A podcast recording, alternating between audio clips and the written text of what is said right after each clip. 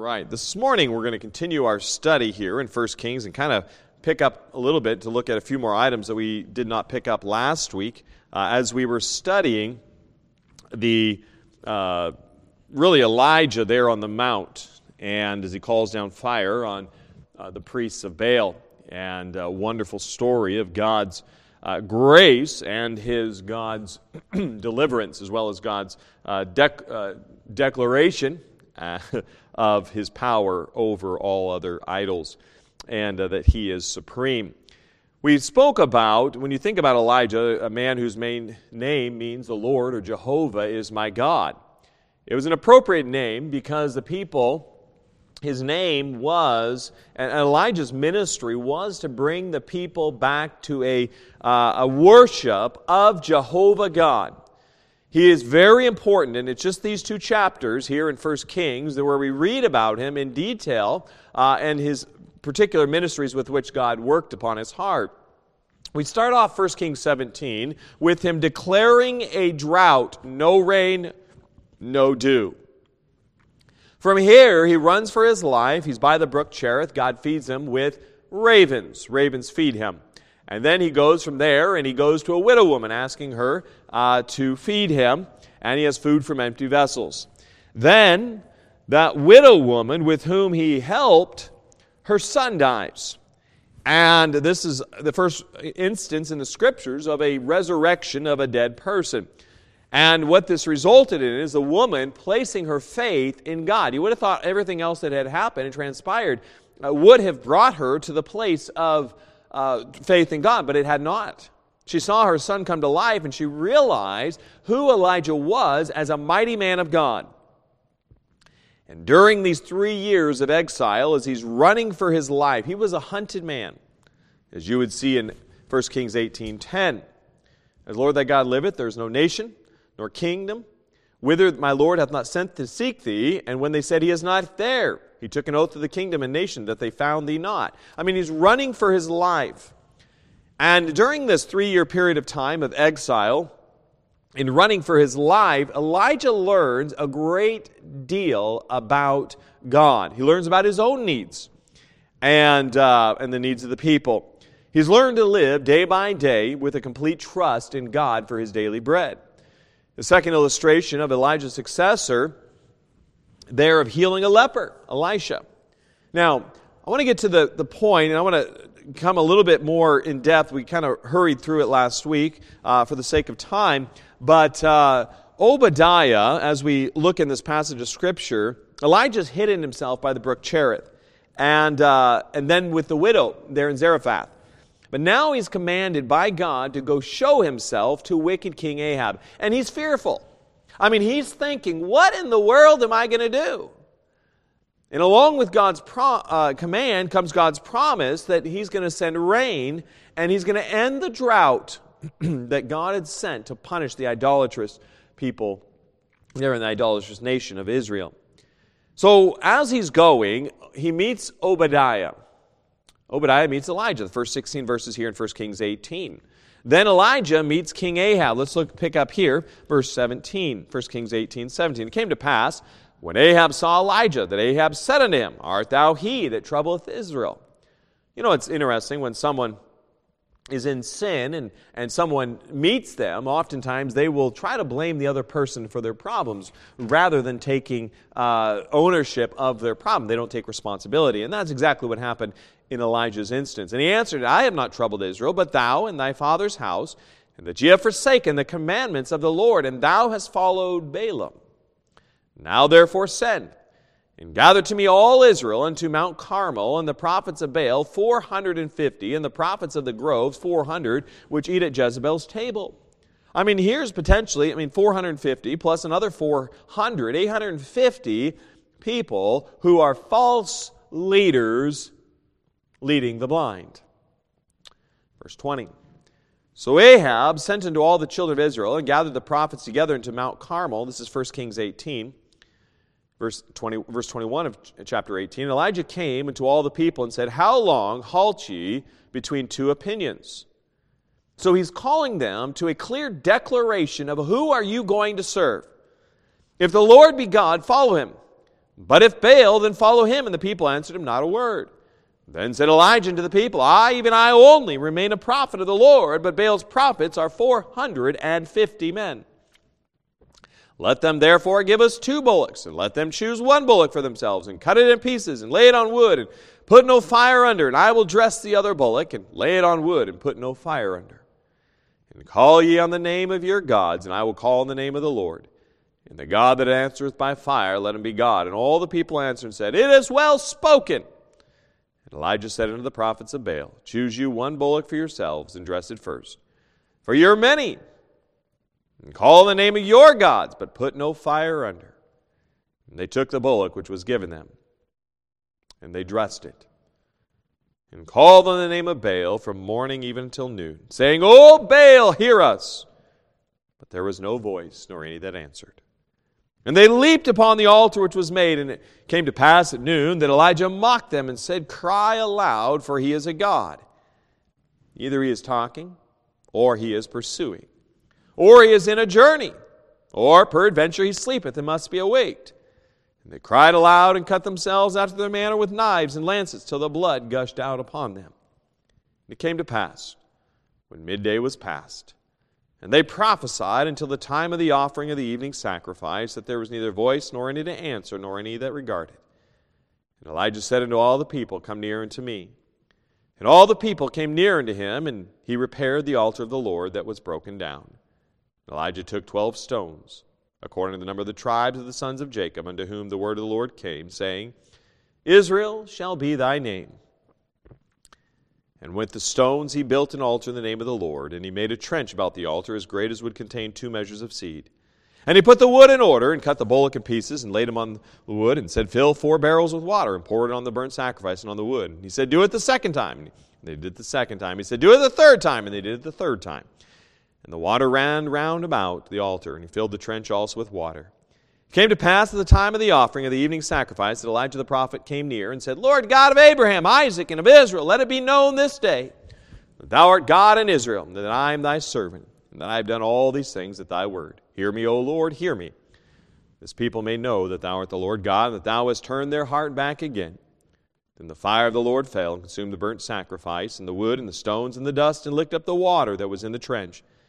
And when all the people saw it, they fell on their faces. And they said, The Lord, He is the God. The Lord, He is the God. There's representatives from all ten tribes of Israel present. Elijah's purpose in this lengthier passage that we read was to expose the false god Baal but also to bring compromised Israel back to himself. It's amazing that 450 prophets are so convinced they readily accept the offer from Baal, uh, from Elijah, excuse me. They accept Elijah's offer to put Baal to the test. I mean, they are so uh, determined, they so believe in their God so deeply entrenched in idolatrous practice that they have no qualms, no questions, no caveats. There's no prerequisites to the agreement they make with Elijah. They are convinced. And Elijah calls the people who are limping between two opinions. They're for Baal and they're for God. Syncretism is an abomination to God. God hates where you're giving homage to idols and homage to himself. He wants none of it. Like Moses and Elijah before, Moses and Joshua, excuse me, like Moses and Joshua, Elijah calls for a definite decision. If he's the Lord, follow him. If he's Baal, then follow him. And the people want to see what's going to happen and hear in a wonderful demonstration of God's power. I mean, these people are weak and without true conviction. They're not saying, Thus saith the Lord. They'll say, Well, we'll follow our eyes. A faithless generation. Elijah weighs the tests in favor of the prophets of Baal. He allows them to build their altar first. Take all the time you need.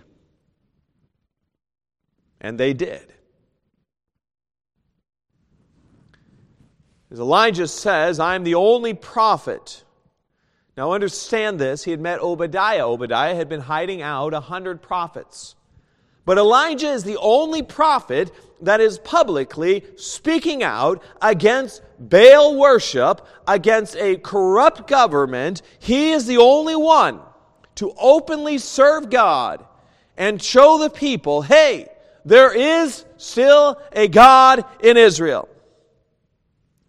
We understand that one with God is a majority. So the prophets had no fears. These false prophets. I mean, they are zealous. And they believe that, that God, that this Baal, they'll be heard by him.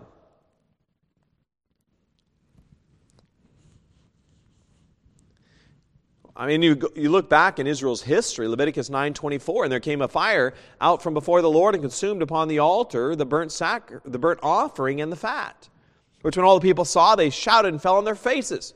The tabernacle. First, First Chronicles 21, 26, and David built there an altar to the Lord and offered burnt offerings and peace offerings and called upon the Lord, and he answered him from heaven by fire upon the altar burnt offering.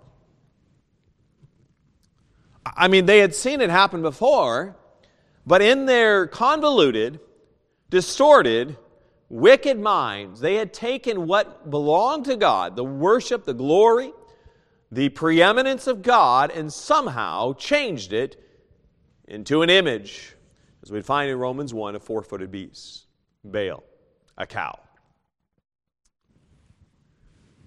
And under this conviction in their hearts, so convinced that Baal has power, they begin to dance and they're running all around. I mean, they're jumping on the altar. What do we have to do? Understand this that idolatry is you trying to do enough to merit the attention of whatever idol you're seeking to, uh, to merit, to, to seek the attention from. And, and it's all false, it's all unbiblical. So by noontime, Elijah is laughing at these prophets. Psalm chapter 2, verse 4, Psalm 2 4, He that sitteth in the heavens shall laugh, the Lord shall have them in derision. The false prophets, the heathen, God says, listen, there's going to be laughter at their foolishness.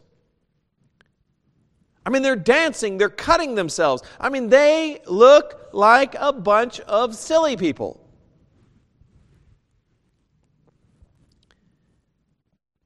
And you know what the funny thing is? They, as they're doing all this nonsense, Elijah says, Well, maybe he's sleeping.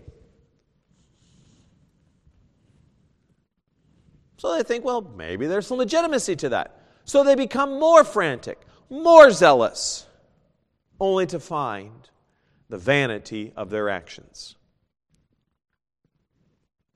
At three o'clock, the time of the evening sacrifice there in Jerusalem at the temple, Elijah steps forward and he takes charge. Who originally built the altar that Elijah used? It would have been a believer there from the remnant in Israel who privately worshiped God. And the altar had been destroyed, probably by the prophets of Baal, chapter 19, verse 10. So he uses 12 stones. He reaffirms the spiritual unity of God's people in spite of their political division, right? 10 tribes and 2 tribes. it's, a, it's a divided nation. It's a corrupt government. Both governments are very corrupt. He digs a trench around and three times pours four jugs of water, four barrels of water on it. Now, Elijah is so convinced of the authority and the power as well as God leadership to do whatever he's, what he's doing right now. He is so convinced in his mind He puts the sacrifice on. He drenches it, water all around the ditch. He lifts his voice up in prayer. That's it.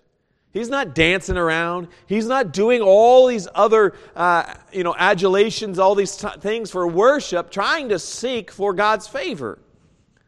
His request is that God is glorified. We'll talk about that this evening in our evening service.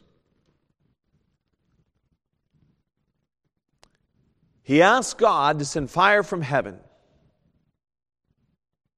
Verse 37 Hear me, O Lord, hear me. That this people may know that thou art the what? Lord God, the Jehovah Elohim. The I am, self existent one. And that thou hast turned their heart back again in verse 39, we find a congregational, unified repentance.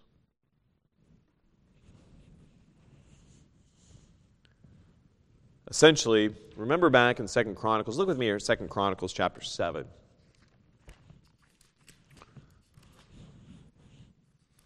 He's perhaps thinking of Solomon's prayer as he's dedicating the temple. Second Chronicles chapter 7, verse 12. And the Lord appeared to Solomon by night and said to him, I have heard thy prayer and have chosen this place to myself for an house of sacrifice. If I shut up heaven that there be no rain, if I command the locusts to devour the land, or if I send pestilence among my people, if my people, which are called by my name, shall humble themselves and pray and seek my face, and turn from their wicked ways, then will I hear from heaven, and will forgive their sin, and will heal their land. Now mine eyes shall be open, my ears attentive to the prayer that is made into this place. I mean, it's unbelievable what he's doing here as he prays. I mean, he understands hey, if we're praying towards the temple, praying towards the God of heaven, there is Elijah prays. I mean, God comes down, sends the fire from heaven, it consumes all the water, consumes all the meat, and it turns the stones to dust. I mean, it just, poof, it's gone. that would have been quite the sight. I mean, consume the burnt sacrifice, consume the wood, consume the stones and the dust, and licked up the water that was in the trench. I mean, there is nothing left. I mean, there's not even a relic. There's not even dust left that people could say, well, here's some holy stones. Uh, here's some holy dust. There's nothing left. Because God, there's nothing intrinsic in what God, uh, in any of those objects. The power was from God. The Catholic Church would like, well, we found some of this Elijah dust, and we'll sell it to you. That's not what he's saying. He said, God says, I don't want any of that. I want it all to come to me. And the people understand, the prophets of Baal stand there with eyes uh, wide open, mouths aghast at what they've just seen, at the magnificent display of God's power. The Lord, He is God. But Elijah's not done yet. Verse 40 Elijah said unto them, Take the prophets of Baal let not one of them escape. And they took them, and Elijah brought them down to the Brook Kishon and slew them there. He said, It's not enough. Get rid of them all. Kill them all. Look with me at Deuteronomy 13. Deuteronomy 13, this is in obedience to the commands of Moses, Mosaic law, that was given to them. Deuteronomy 13, verse 13. Certain men, the children of Belial, are gone out from among you and have withdrawn the inhabitants of their cities, saying, Let us go and serve other gods which ye have not known. Then shalt thou inquire and make search and ask diligently. And behold, if it be truth, and the thing certain that such abomination is wrought among you, thou shalt surely smite the inhabitants of that city with the edge of the sword, destroying it utterly, and all that is therein, and the cattle thereof with the edge of the sword. And thou shalt gather all the spoil of it into the midst of the street thereof, and shalt burn with fire the city and all the spoil thereof, every whit for the Lord thy God, and it shall be in heap forever. It shall not be built again. Then, chapter 17 of Deuteronomy, If there be found among you within any of thy gates, which the Lord thy God giveth thee, man or woman, that hath wrought wickedness in the sight of the Lord thy God in transgressing his covenant, and hath gone and served other gods and worshipped them, either the sun or moon, or any of the hosts of heaven, which I have not commanded, and it be told thee, and thou hast heard of it, and inquired diligently, and behold, it be true. And the thing certain that such abomination is wrought in Israel, then shalt thou bring forth that man or that woman, which have committed that wicked thing into thy gates, even that man or that woman, and shalt stone them with stones till they die. Elijah says we're getting back to what God's called us to do as Israelites. We need to kill those who are leading us astray.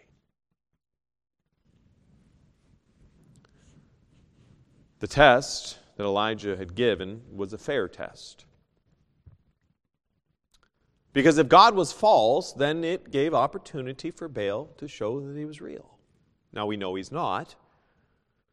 And the law required them to be stoned to death. Verse 19, chapter 19, verse 1 And Ahab told Jezebel all that Elijah had done, and withal how he had slain all the prophets with the sword.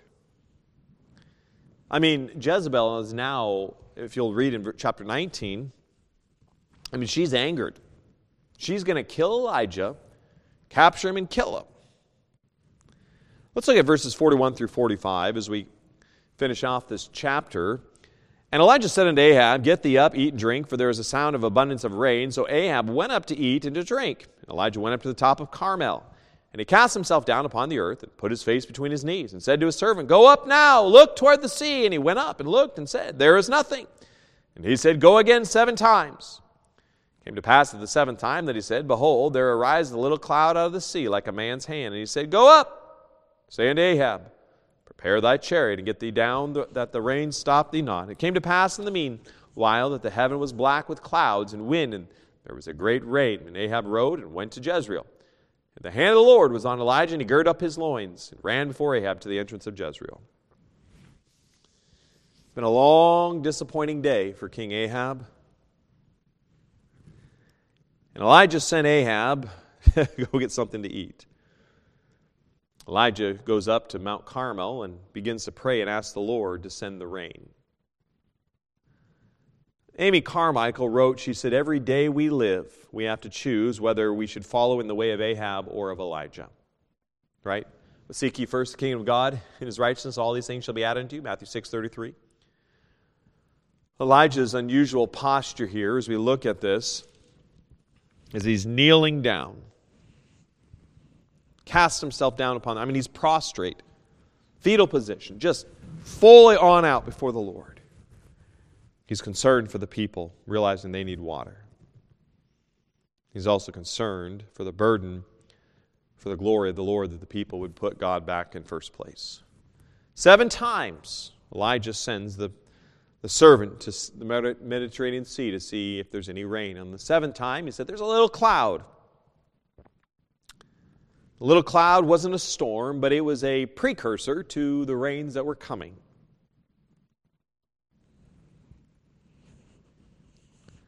You know, it's a good example for us in these seven times to watch and pray. You know, as Jesus would tell his disciples there in the Garden of Gethsemane, watch and pray that you enter not into temptation.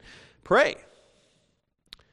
Neither the drought nor the famine. You know, the un- most remarkable thing in all of this is the drought didn't bring Ahab to his knees. Didn't bring Jezebel to her knees. I mean, they didn't repent. Fire from heaven consumed, I mean, drenched, I mean, just absolutely immersed meat and stones and wood and dust gone in an instant by the unbelievable heat that God sends from heaven. I mean, this is more than just lightning. This is absolutely vaporized, it's gone. And yet, Ahab and Jezebel do, they see the miracles, they see the wonders of God, and they persist in their wickedness. Reminds us, much like you'd find in Rome, uh, Revelation chapter 9, there during the tribulation judgments, Revelation 9 20 and 21. And the rest of the men which were not killed by these plagues yet repented not of the works of their hands, that they should not worship devils and idols of gold and silver and brass and stone and of wood, which neither can see nor hear nor walk. Neither repented they of their murders, nor their sorceries, nor their fornication, nor of their thefts. In the tribulation period, people will see the unbelievable display of God's power and yet choose never to repent, never confess. Let's look at chapter 16, verse 8. And the fourth angel poured out his vial, so here's the final seven vials. Upon the sun, and the power is given unto him to scorch men with fire, and men were scorched with great heat, and blasphemed the name of God, which hath power over these plagues, and repented not to give him glory. And the fifth angel poured out his vial upon the seat of the beast, and his kingdom was full of darkness, and they gnawed their tongues for pain, and blasphemed the God of heaven, because of their pains and their sores, and repented not of their deeds. It is quite amazing that humanity can persist uh, in their hard heartedness when confronted with the absolute power of God.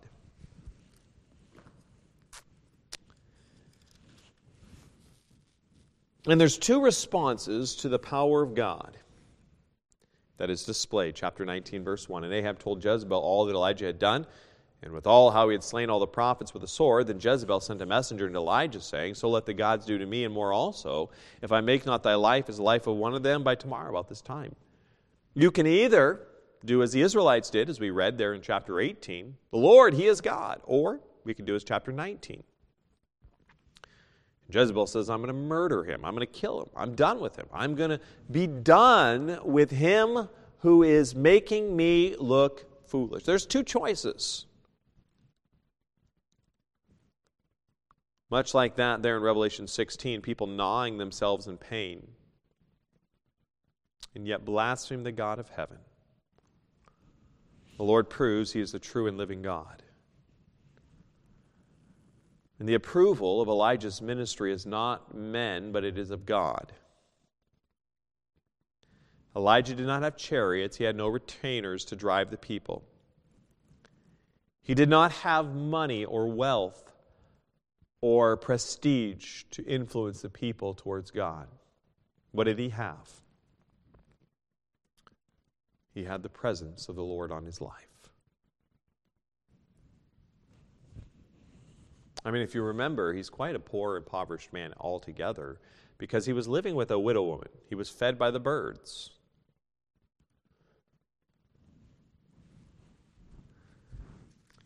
He goes to, in verse 46, I mean, he goes to Jezreel. He gets there before Ahab. I mean, he gets there before Ahab, who had a chariot. It was about 17 miles. I mean, that's quite the feat for an older man to go 17 miles and get there before the king who was on a chariot, but he does. And Israel has just come through a tremendous time of chastising of the Lord, judgment. They've had drought, they had famine. They had an evil king. I mean, things are just not going well here in Israel. And God cares for his special servant Elijah through this period of time. Though we live in a wicked world, though we have an incredibly corrupt government, unethical, immoral, wicked, perverse, tyrannical, despotic, There is a God in heaven wherewith we can still do right. And God put his hand upon Elijah's life and the power therein to show he was a true and living God. God answered the prayer of his prophet, not only for the fire from heaven, but also to return the rain to Israel.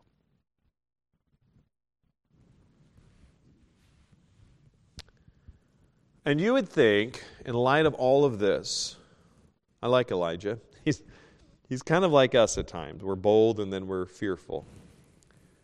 In light of what's just happened here in chapter 18, you would think that Elijah would be at his pinnacle spiritually. I mean, he's just seen God do something unbelievable, a miraculous.